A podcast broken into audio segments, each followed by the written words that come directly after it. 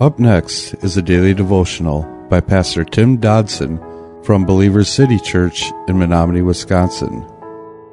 To subscribe to the podcast, visit burningdogradio.com and click on subscribe. Thanks for listening to Street Level Radio. Do you ever think that, you know, maybe because you're not good enough for God, He won't save you? Do you ever get those thoughts and feelings as if salvation is for everyone else but you? And these verses today are especially for you. God gave His Son for you, and He isn't going to hold back the gift of salvation to any of us. If Christ gave His life for you, He isn't going to turn around and condemn you. After all, the book of Romans is more than a theological explanation of God's redeeming grace. It's a letter of comfort and a letter of confidence, and it's addressed to you today. Verse 31 of chapter 8 of Romans says, What then shall we say about these things? If God is for us, who can be against us? Again, it's easy to get lost in all this previous quandary that we've been talking about, all that predestination stuff. But when we do that, we fail to catch the important issues that Paul was leading up to. These critical issues, they begin here in verse 31. Paul asks that question, and it's a critical question in and unto itself. What then shall we say to these things? What are we going to say about all this stuff? Now, Paul clearly wasn't overly consumed with all the predestination debate. Rather, he seemed to be quite consumed about the ramifications of such. So, in light of predestination, who can be against us? If God has acquitted us, who can condemn us? And then again, we must ask if God is against us, well, then who in that situation can be for us? Verse 32 says, He who didn't spare his own son, but delivered him up for us all, how would he not also with him freely give us all things?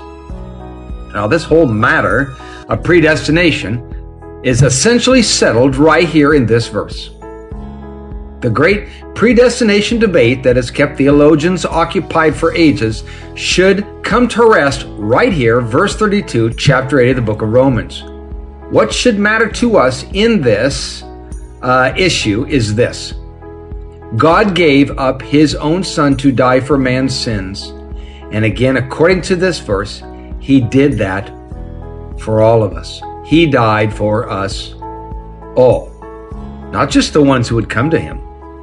And if that's true, if he died for all of us, won't he freely give us all things? I mean, salvation and redemption, his love, his peace. Thus, on the basis of this verse, not to mention the truckload of other scriptures that are evidence also, but on this verse alone, we can conclude clearly that no one is excluded by God. If we fail to receive all these things, gang, it's because we have refused them, not because he refused to give them to us. Verse 33 says, Who could bring a charge against God's chosen ones? It is God who justifies. Who is he who condemns? It is Christ who died, yes, rather, who was raised from the dead, who is at the right hand of God, who also makes intercession for us. So now, bringing us back to the center subject of the book of Romans, Paul is speaking here as to the reason that he brought up this whole predestination issue in the first place. Basically, Paul is saying, Bring it on. Bring it on. We stand in the power and the grace of the creator of the universe. So who can lay any charge on our feet? Hmm. But haven't so many people tried that? Maybe they're trying that in your life now. How many, is, uh, many of us have come on the scene since then, since these days, trying to add to our guilt? Plenty. But our guilt is gone. First, it was the Pharisees, and they were mandating all their laws and rituals, and then all the gang of legalists that followed after the Pharisees, a, a plethora of rather unhappy religious masochists, in my opinion, who tried as they might, uh, they attempted to drag others into their pit of misery. And you know what? Misery loves company, right? It's God who justifies us. We didn't just get a big stick to fight these god these guys off. No, We've got God. That was a daily devotional by Pastor Tim Dodson from Believer City Church in Menominee, Wisconsin.